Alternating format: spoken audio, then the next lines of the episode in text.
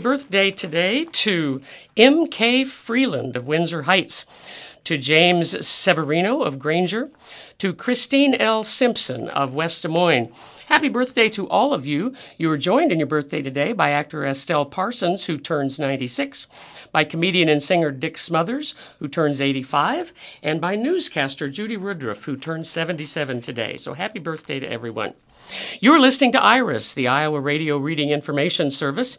If you're hearing us on your television on Iowa PBS and you are not a registered IRIS user, please give us a call at 515 243 6833 so we can get you on our list.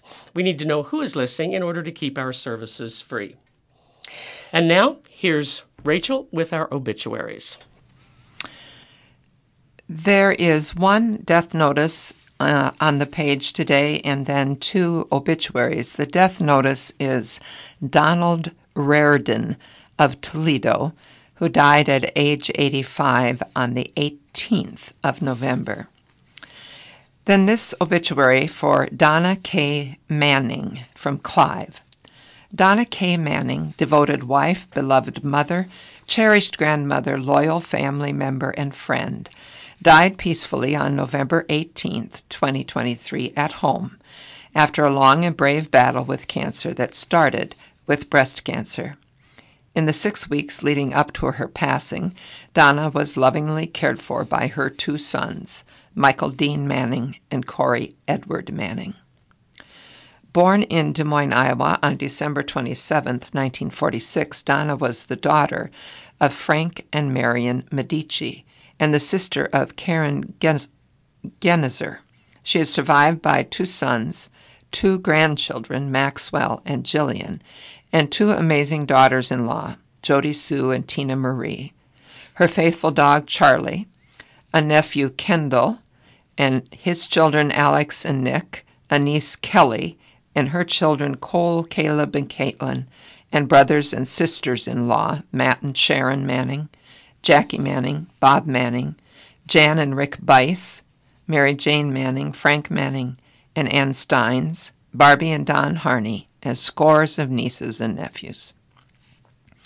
At an early age, Donna exhibited an aptitude for performance, particularly music and dance, eventually becoming a classically trained pianist, studying at the University of Iowa. She had a beautiful singing voice and generously shared her talents by playing the piano and organ at thousands of church services and countless weddings and funerals. In 1966, Donna married her soulmate and life partner, Michael Matt Manning. They enjoyed 49 years of marriage and adventure until Mike's death in 2015. Soon after they were married, Mike was drafted to serve in the Vietnam War and after they married, the couple lived in Virginia, where they welcomed their first son, Dean. Donna describes those years in Virginia and as some of the best of their marriage because the two of them just had each other. Donna was a dedicated public servant. She worked for the Polk County Conservation Board at Jester Park.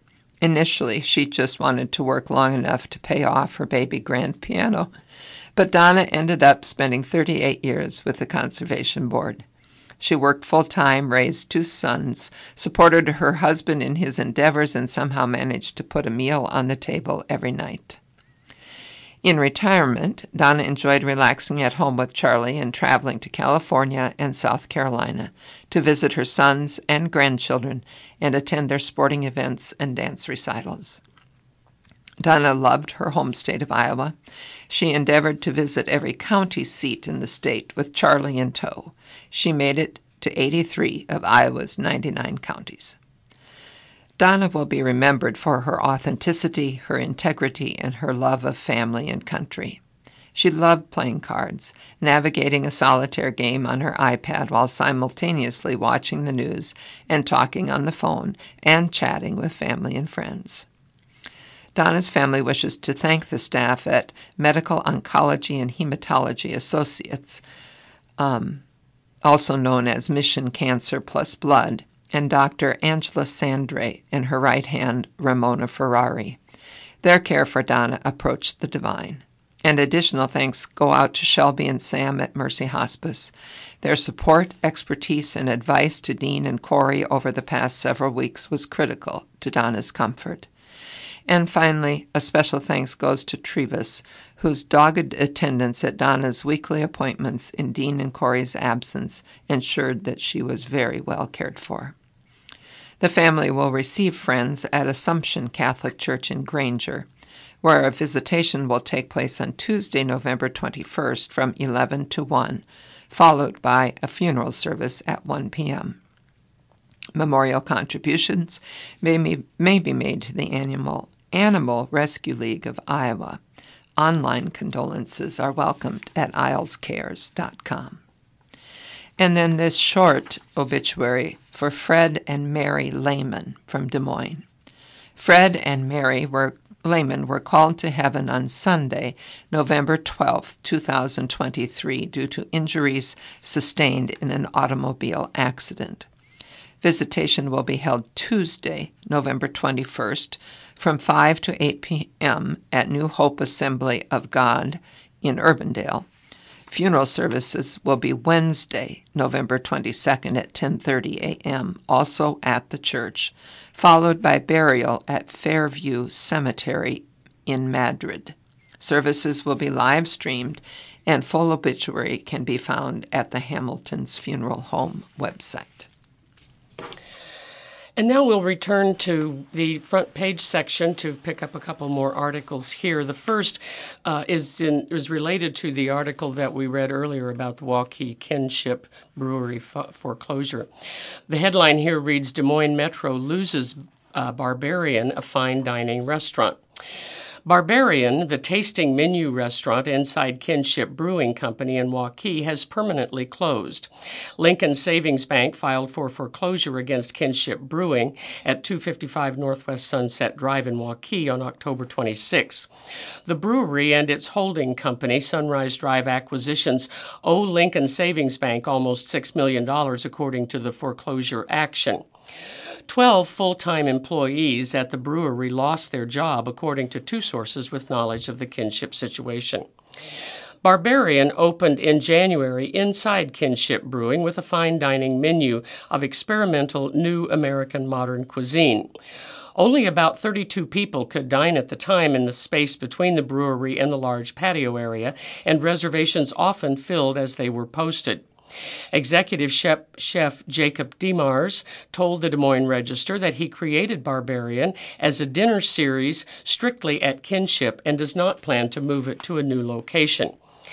If we had hit December, it would have sold out for a year straight, Demars said.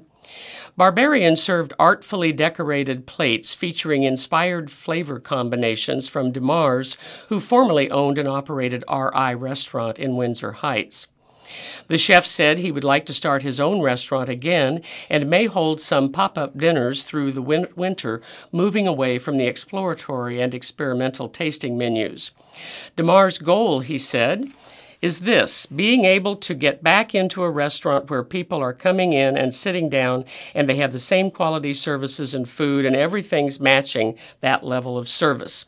That's what I want to get back to rather than the d- dinner series of pop ups, which I feel I've done for so long. DeMars said he reached out to diners with barbarian reservations to tell them that he would alert them to his next venture. Going to a national story cases to define scope of the Second Amendment.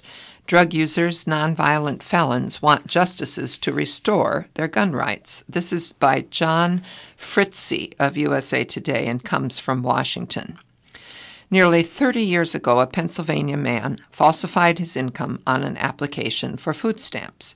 Because of it, he lost his ability to own a gun for the rest of his life. Last year, in Mississippi, another man was pulled over for driving without a license plate. When police discovered marijuana and a loaded rifle in his car, they charged him with violating a law that bans drug users from owning a gun. Both men now have cases before the Supreme Court with sweeping implications for the Second Amendment.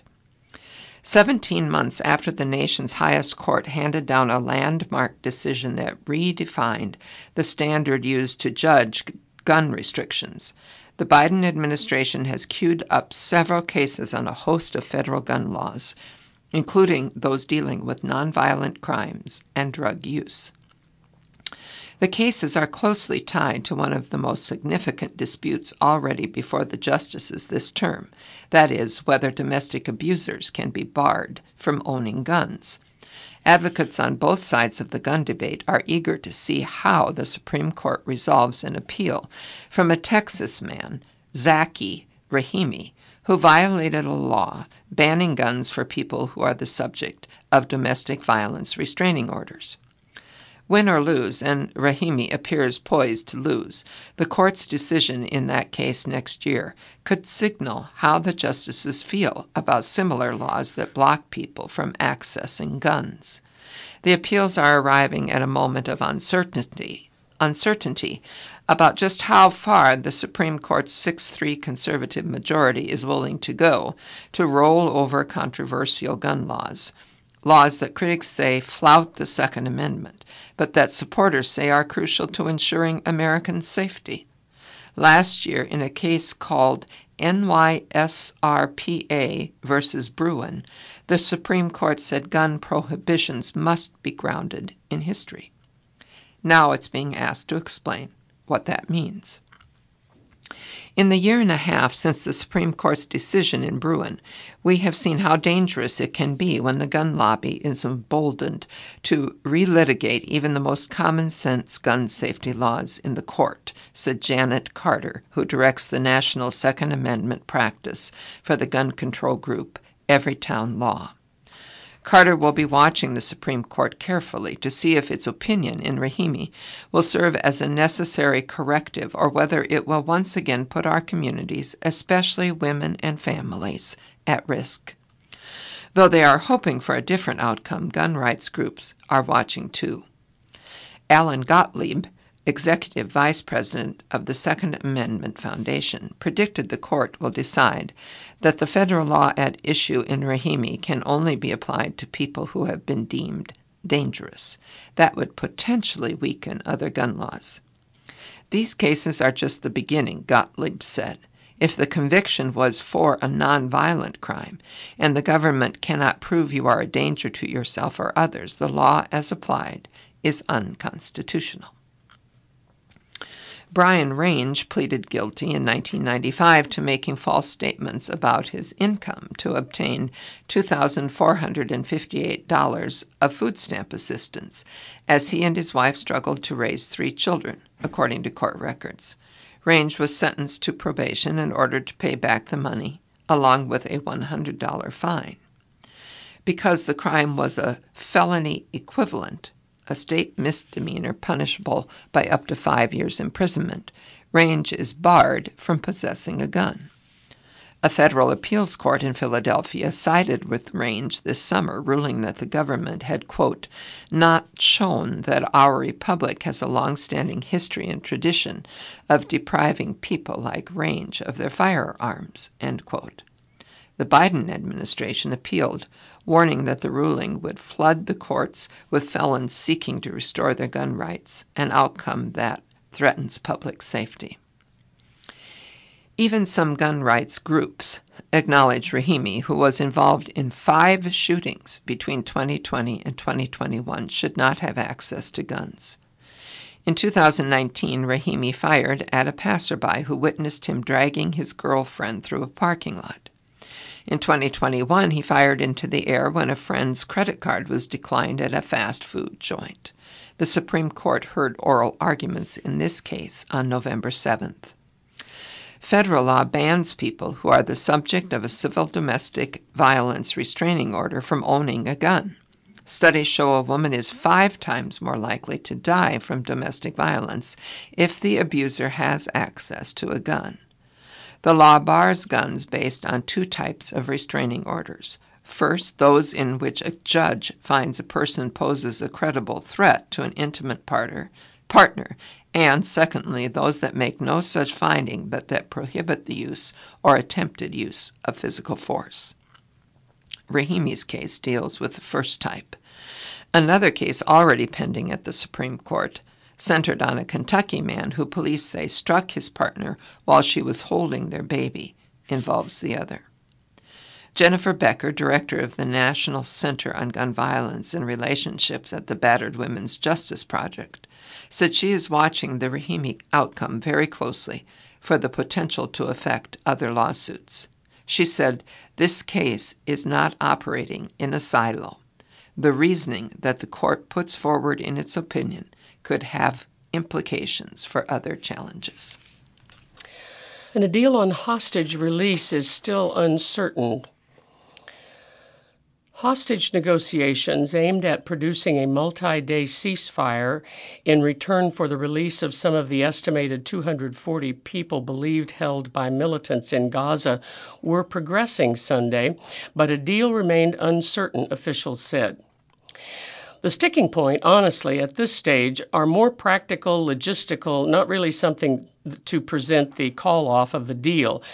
Qatari Prime Minister Sheikh Mohammed bin Abdulrahman Al Thani, who has been involved in the talks, said at a news briefing. Reports of various deals for the release of dozens of women and children have been circulating for weeks, but thus far only four hostages have been released and one rescued.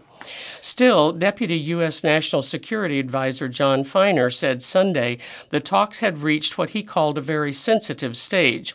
He said the fate of the hostages remains in remains an incredibly high priority for President Joe Biden and his entire administration. We're following this minute by minute, hour by hour, and have oh, been over the number of weeks, Finer told ABC's This Week. Israel has been focused on crushing Hamas since October 7, when Hamas militants made the now famous raid into Israeli border communities that left more than 1,200 dead and another 240 people captured and taken to Gaza as hostages, Israel said. The Gaza Health Ministry says the Israel's ensuing military campaign has killed more than 12,500 Palestinians. Over 100 Hamas militants have been captured and transferred for questioning in Israel in the last few days, the Israeli military said in a statement. Some operatives disclosed Hamas operating methods and details on tunnel digging and the recruitment process, the military said. The information gained from the interrogations of the terrorists serves the troops who are operating from the air and on the ground in Gaza Strip, the statement said.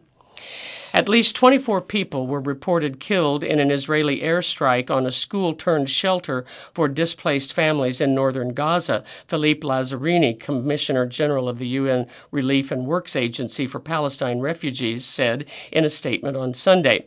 He said up to 7,000 people were in the school, which also was hit two weeks ago. At least 12 people were killed and 54 injured in that attack, Lazzarini said. The Israeli military said its troops were active in the area targeting militants. This is yet another proof that no one and nowhere is safe in Gaza, Lazzarini said in a statement. These acts not only blatantly contravene the rules of war, they also now show a total disregard for humanity. That's an end of the quote from Mr. Lazzarini. The World Health Organization led a team to the embattled Al Shifa Hospital on Sunday, rescuing 31 six premature babies and at least 16 health workers and other staff as Israel continued its devastating military campaign across northern Gaza. It was the second WHO led mission to the hospital in as many days. On Saturday, WHO officials described the hospital as a death zone, with staffers struggling amid limited supplies of food, water, and power. Mohammed Zaqout, director of Gaza hospitals, said four babies had died at the hospital late last week. Tedros Adhanom Ghebreyesus, WHO's Director General, credited the Palestine Red Crescent Society with conducting the evacuations under extremely intense and high risk conditions, he said. The babies were taken to the neonatal intensive care unit at a maternity hospital in southern Gaza and are expected to go from there to facilities in Egypt. They had dehydration, hypothermia, and sepsis in some cases, Zaqout said. Planning is underway to transport the dozens of hospital staff and critically ill patients remaining at the hospital when safe passage can be secured, Tedros said. The hospital has been under siege for weeks amid Israeli claims it was being used by Hamas to stash fighters and weaponry.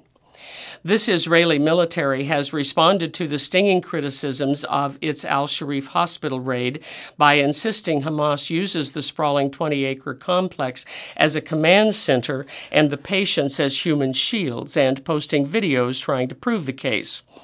One such video Sunday shows what the Israeli military calls, quote, the first very sophisticated shaft, end quote, on hospital grounds along with several weapons and ammunition cartridges. The Israeli military said the shaft leads to a 180 foot tunnel about 30 feet under the compound and included a staircase, blast proof door, and a firing hole that could be used by snipers. The Associated Press could not independently verify Israel's findings, which also included a pair of security camera videos showing what the military said were two foreign hostages, one Thai and one Nepalese, taken to the hospital following the October 7 attack.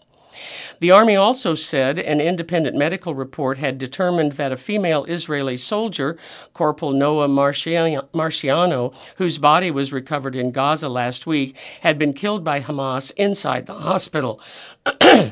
excuse me, thousands of Gaza, thousands in Gaza have been killed in Israeli strikes, and there are severe shortages of food, water, medicine, and fuel in the besieged territory.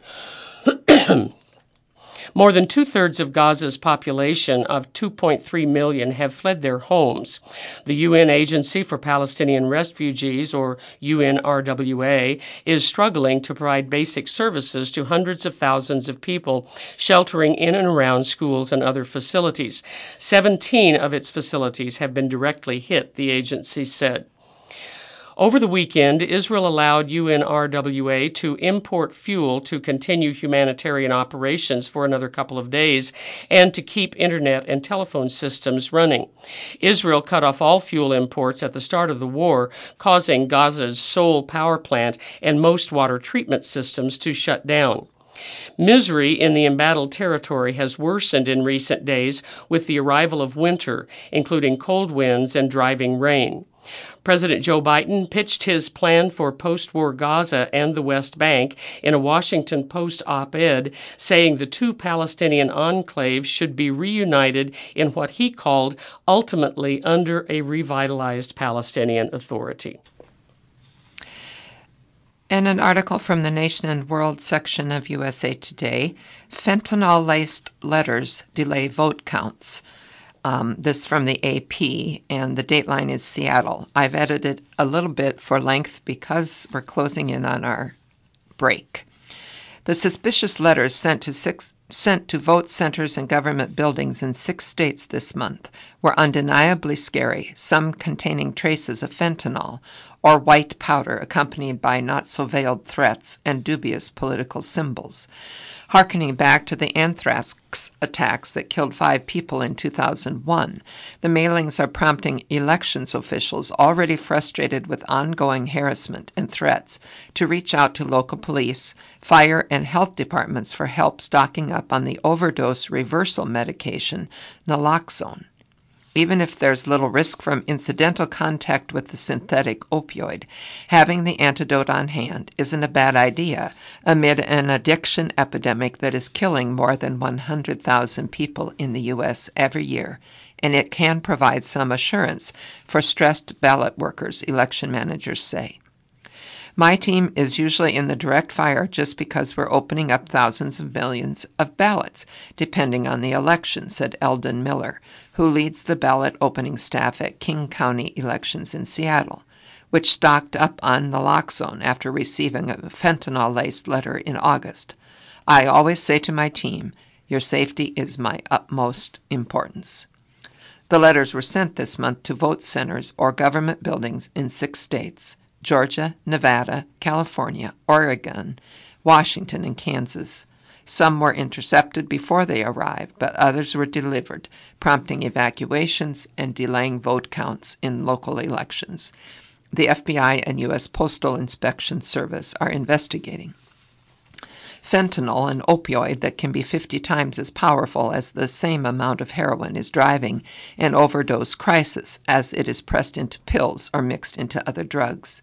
Briefly touching it cannot cause an overdose, and researchers have found the risk of fatal overdose from accidental exposure is low, unlike with powdered anthrax that can float in the air and cause deadly infections when inhaled we, I hope we encourage people to not hurt election officials, said Ann Dover, the elections director in suburban Atlanta's Cherokee County, which did not receive a suspicious letter.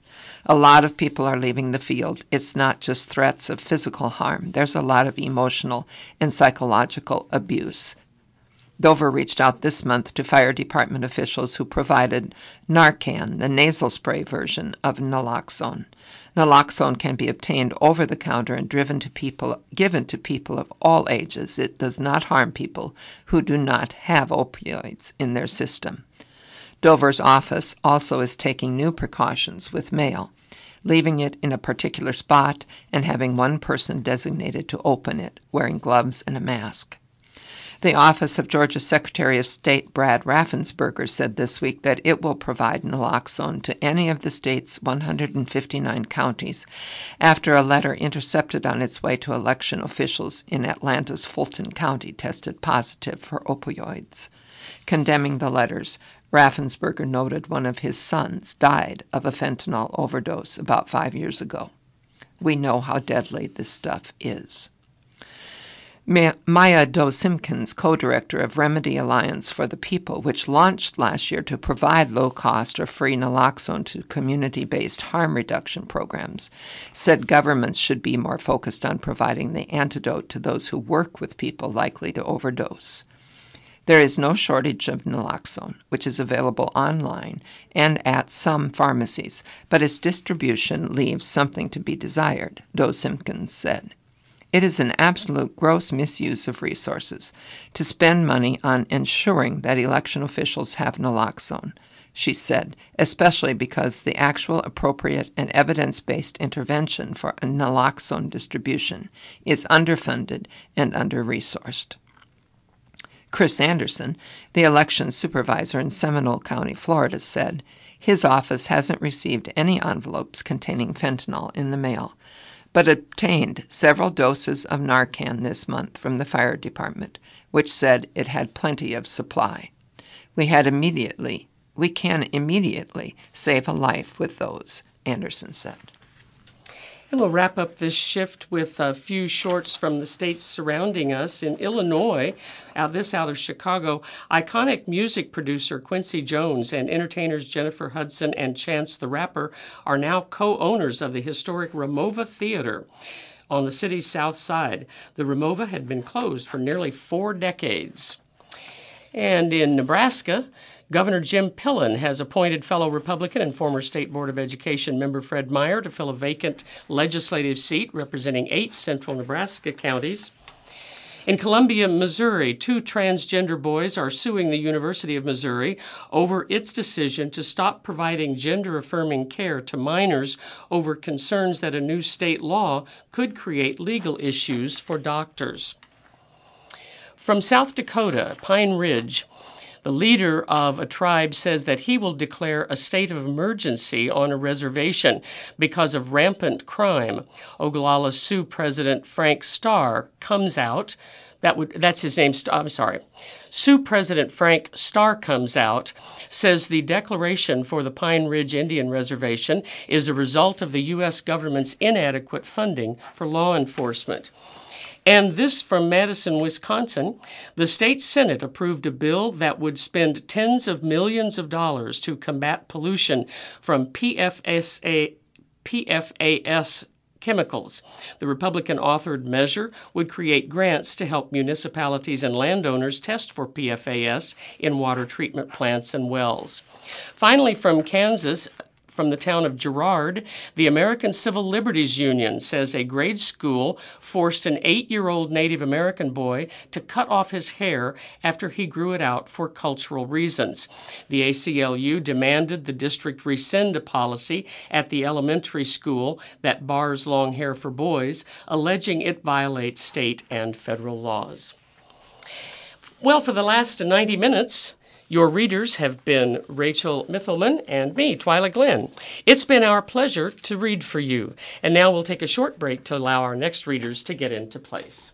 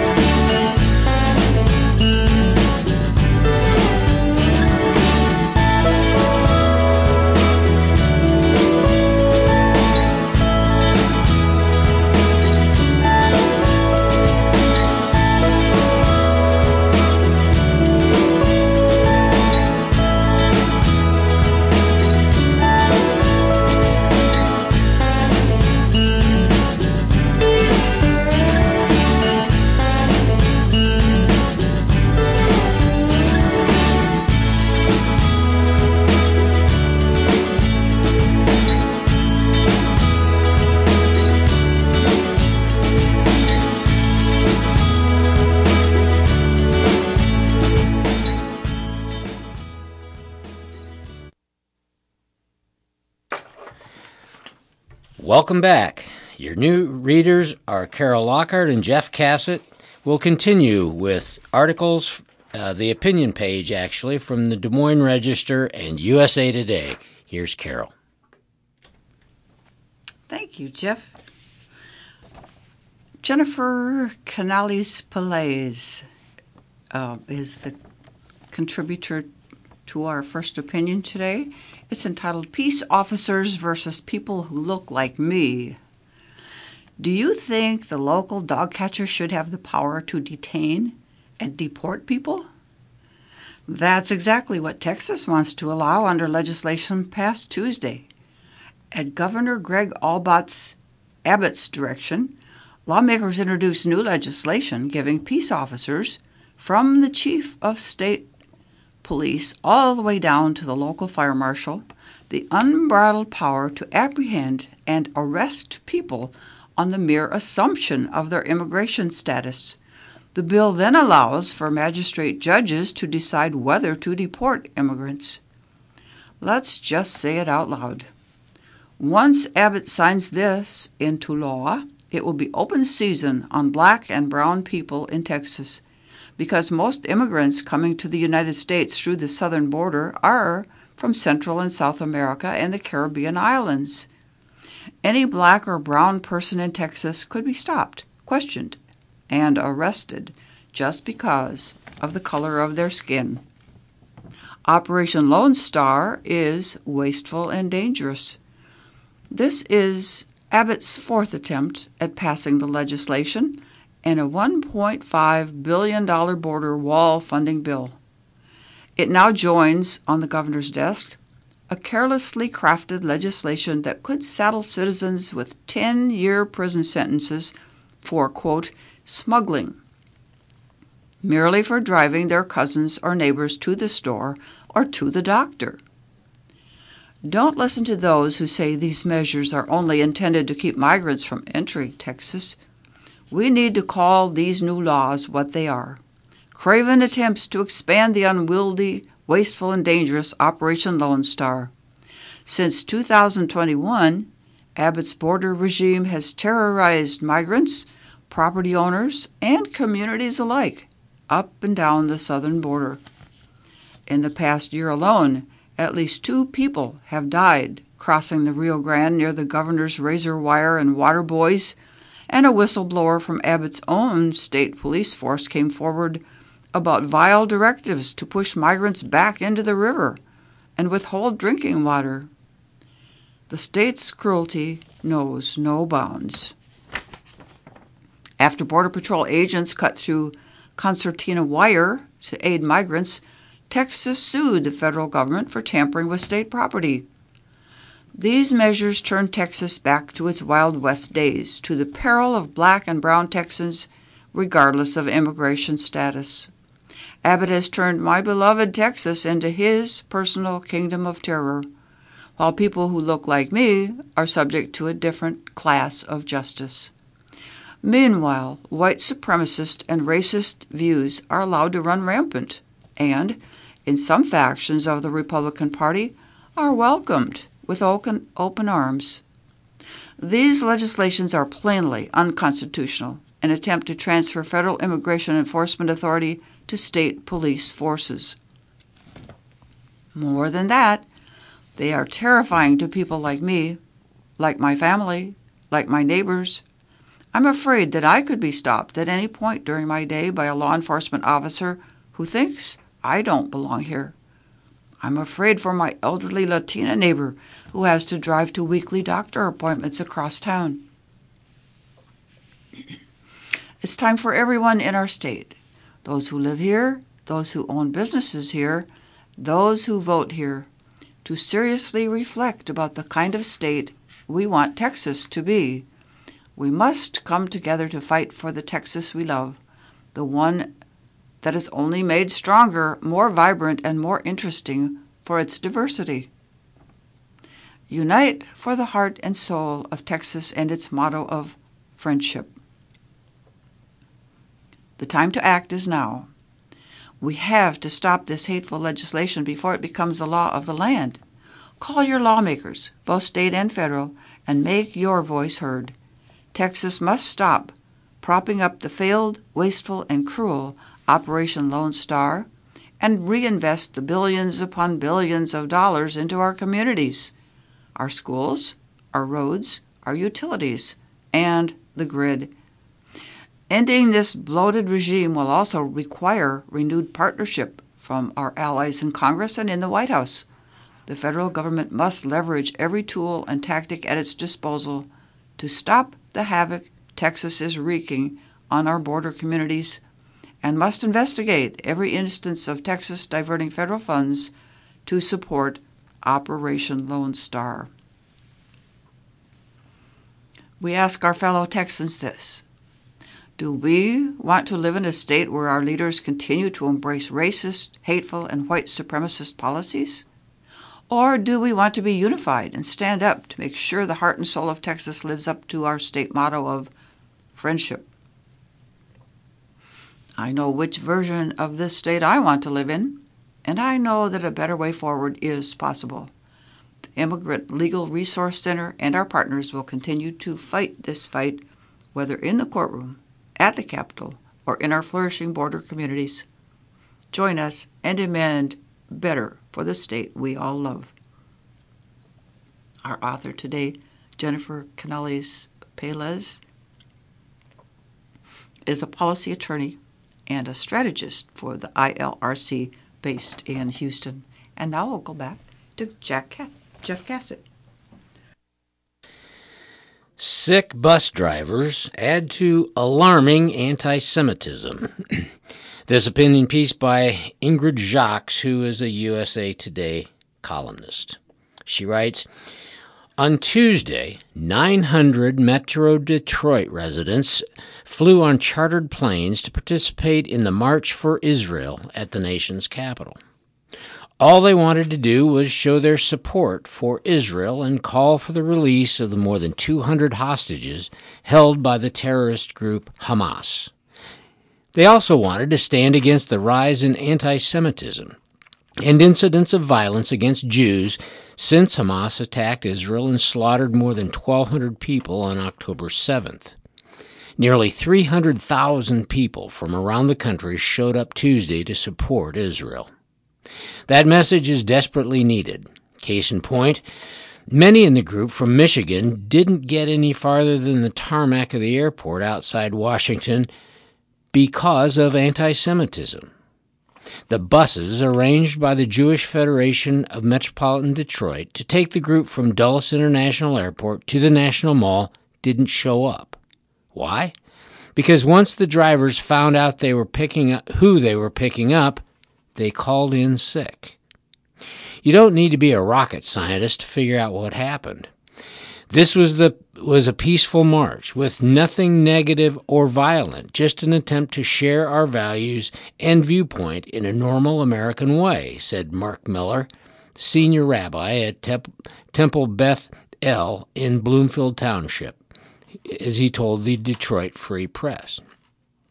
He said, and we were prevented from doing that by people who harbor hatred of us. It would be bad enough if this were an isolated incident, but it's not. It's part of a much larger trend that must have been brewing for a long time.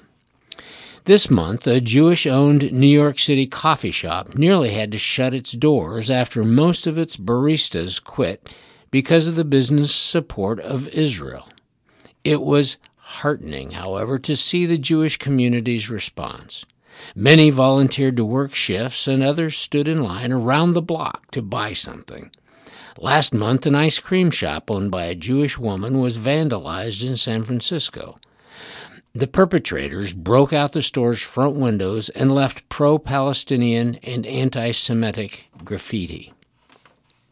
So much for diversity, equity, and inclusion.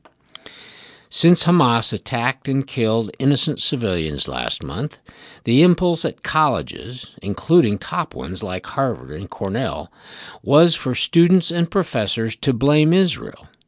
Jewish students at many U.S. universities don't feel safe. Our society constantly pits one group against another, whether it's dealing with race, sex, or gender. It's a big part of what conservatives mean when they talk about woke ideology in classrooms and workplaces. In this worldview, there is always an oppressor, and those they are purportedly oppressing. Today's young people have bought into the argument that Israelis are the oppressors, the colonizers of Gaza and the Palestinians who live there. In a culture where discrimination is supposedly taboo and diversity, equity, and inclusion is echoed everywhere, it's startling how easily people justify their open discrimination against Jews. Last month, FBI Director Christopher Wray told senators that anti Semitism is reaching historic levels in America after Hamas' October 7th attack on Israel, and that Jewish Americans are now much more likely to be the target of religious based hate crimes. Similarly, Anti Defamation League director and CEO Jonathan Greenblatt said recently that there's been a 388% increase in anti Semitic incidents in America since last month. Let's call out the haters. U.S. Muslims have also reported a sharp increase in threats and bias. The Council on American Islamic Relations has reported receiving more than three times as many complaints about bias and requests for help from Muslim Americans from October 7th to November 4th than in any normal month. Even a member of Congress recently got in trouble for anti Semitic remarks. Michigan Representative Rashida Tlaib, who is Palestinian American, earned a rare censure from her colleagues, including fellow Democrats, for repeating a slogan that is a rallying cry for the destruction of the State of Israel and genocide of the Jewish people. It's alarming to see anti Semitism on display so broadly in this country. It must be called out for what it is. Carol? Thank you, Jeff. And on to the sports pages, starting with the sports on TV. And this is for today, Monday, November 20th. Oh, and um, all the times I'm going to give you are Eastern Standard Times, so uh, you'll have to deduct an hour, four hours. On ESPN2, Maui Invitational, Tennessee versus Syracuse, quarterfinal. Uh, it will be played in Honolulu at 4:30 p.m. on ESPNU. Uh, SAA Empire Classic, TBD third place game in New York. At 5 p.m. today, ESPN2 Maui Invitational Purdue versus Gonzaga quarterfinal held in Honolulu.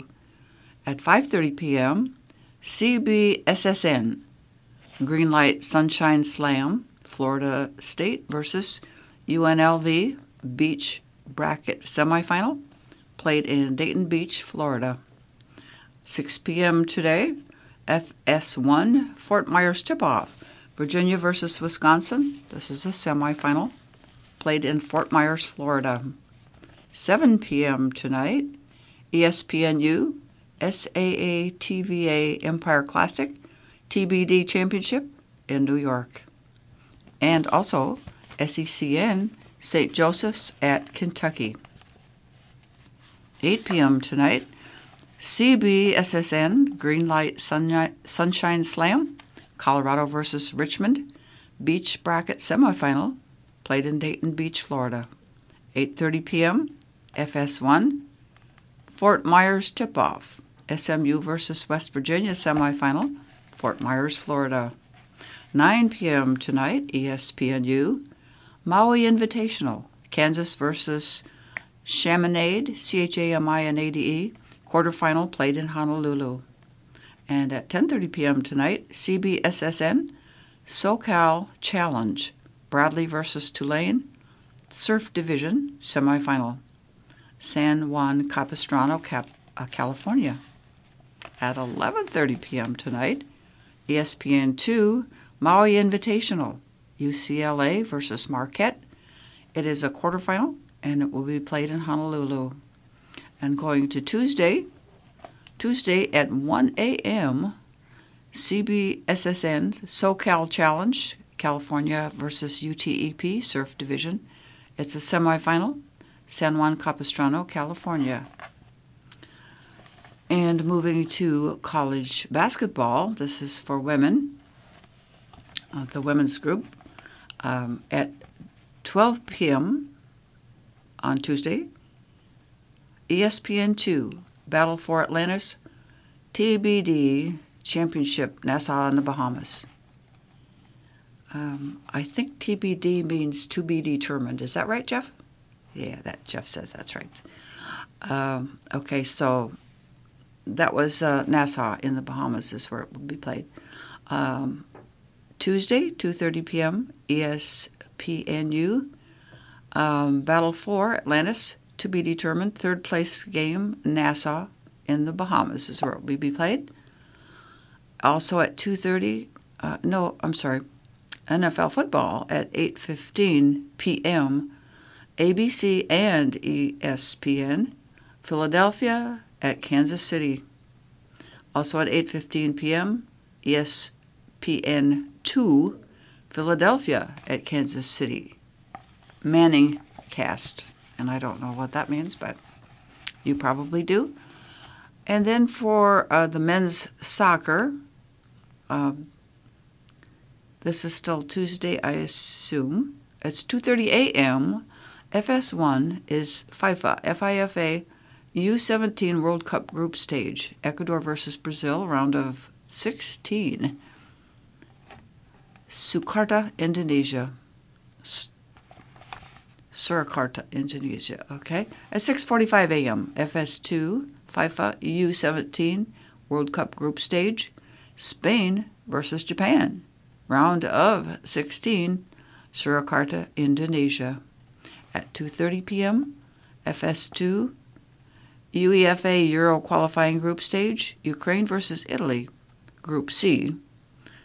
Uh, Leverkusen and Germany. I'm not sure if it's played in Germany. Uh, yeah, I guess. Must be Italy and Germany playing in Germany. Uh, and the final one is at 7 p.m. on Tuesday. TNT, uh, CONCACAF, Nations League, Trinidad and Tobago versus U.S. quarterfinal, leg two, Port of Spain in Trinidad. And now we'll go to Jeff, who really knows what sports is about. well, Drake is going to play North Dakota State in the FCS playoffs. The Drake football team l- learned its opening round opponent for its first ever FCS playoff game uh, on Sunday. FCS stands for the Football Championship Series, uh, where schools that are not in the Power Five conferences play a tournament to determine a national champion. The Bulldogs will head north to take on North Dakota State, whose record is 8 and 3 and 5 and 3 in the Missouri Valley. in a first round matchup that'll kick off from the Fargodome at 2:30 p.m. on Saturday the 25th. Drake, who's 8 and 3 and 8 and 0 in the Pioneer League, completed a perfect run through the PFL to earn its first FCS playoff bid after a 13 to 9 win in, at Butler on Saturday. The Bulldogs have won 8 games and claimed the the uh, Pioneer League title for the first time since 2012. Drake had not won an outright PFL title since 2004 until this season. Northern Iowa, their football team loses at home in their regular season finale. Cam Miller accounted for three touchdowns, and Cole Payton scored on runs of 60 and 23 yards to help FCS number 9 North Dakota State beat Northern Iowa 48 27 on Saturday. North Dakota State, as we just learned, will be Drake's opponent in the playoffs next Saturday. The win likely seals an at large berth into the playoffs. North Dakota State is uh, has made 13 straight playoff appearances, the third longest streak in history. Miller threw a 36 yard touchdown pass to Eli Green to open the scoring, then ran for a one yard score to make it 14 to 3 at the end of the first quarter and hit Raja Nelson for a 15-yard touchdown to make it 21 to 3 with 13:51 to play in the first half. Cole Wisniewski picked off a pass at the 25, raced up the left sideline to the other 20 where he was cut inside and then broke through three would-be tacklers on his way to the end zone for a 75-yard pick 6 that made it 48 to 20 with 11:59 remaining in the game. Miller finished 17 of 22 passing for 238 yards and two touchdowns, and Nelson finished with six receptions for 113 yards. Theo Day passed for 342 yards and two touchdowns with four interceptions, two by Oscar Benson for Northern Iowa, who finished with a record of 6 and 5, 5 and 3 in the league. Carol, what does Dear Abby have to say today? Uh, well, in men's wrestling, Hawkeye's icon Lee qualifies for Olympic trials. Three former Hawkeye wrestlers made noise at Bill Farrell Memorial Invite in New York City on Saturday. Oh, I'm sorry. Oh, Jeff just reminded me it's time for Dear Abby. Oh my goodness, we can't miss Abby. Thanks, Jeff. Okay, one way to honor a somber event is by performing a good deed. Dear Abby, I was blessed to work for President John F. Kennedy at the White House. I'm committed to honoring his memory on the 60th anniversary of his death on November 22, 1963, in gratitude for the life of such an inspiring leader who promoted world peace. On November 22, 2023, we are asking people in America and throughout the world to make take the initiative and make a promise to do a good deed as a group or an individual and to make a positive difference by spreading love, hope, and peace by supporting the poor, caring for the sick, feeding the homeless, assisting the disabled, protecting refugees, planting a tree to help curb climate change, improving the general welfare of children, promoting the common good, praying for peace. Thank you, Abby, for spreading this message. And uh, it is signed Carmella Laspada, founder of No Greater Love Incorporated. Abby says, Dear Carmella, thank you for helping me make my readers aware of such a positive endeavor. Readers, a generous act is like a pebble in a pond. Its ripples spread endlessly outward. Second letter Dear Abby, several of our grandchildren have had weddings in the last few years, along with showers and receptions. They all had plans to move into residences of their own. The shower gifts were household items, nothing extravagant, but nice. Our granddaughter, uh, another granddaughter, is now planning to be married in the next few months, and she wants all the things the previous grandkids wanted. Her parents will only go so far. This granddaughter and her fiance have agreed to live with the groom's recently widowed mother who has a fully furnished home and a spare bedroom. The newlyweds may have a bedroom to decorate, but the rest of the house belongs to someone else. Packing up gifts for storage will require a place to put them because other family members do not have spare room. How do we have a normal shower for a couple who won't have room for their gifts? Renting a unit can get expensive. By the way, the bride does have a job and income, but the groom is currently unemployed. Signed won't fit in Kentucky. Dear won't fit, says Abby. Forgive me if this seems judgmental, but more practical than figuring out where this young couple is going to store the loot would be for them to concentrate on his finding a job. It would also be a good idea for them to have a premarital counseling session before she moves in with his mother to be sure they're in, on the same page regarding money, children, problem solving, and a myriad of other things that can ruin a marriage. For this shower, consider showing the couple with good showering the couple with good wishes and gifts of cash for them to invest until they're ready to use it. And that is Dear Abby for today, and we'll go back to Jeff. Thanks, Carol, and that brings us to the end of the Des Moines Register for today. I'm Jeff Cassett. My partner at the microphone has been Carol Lockard. Earlier, you heard from Rachel Mithelman and Twyla Glenn. You can listen to Iris programs on any computer or smart device at any time at iowaradioreading.org. Support for today's readings comes from the Des Moines Register, Iowa Public Radio, Iowa PBS, and bensoundmusic.com. Thank you for listening to Iris, Iowa's first and only radio reading service.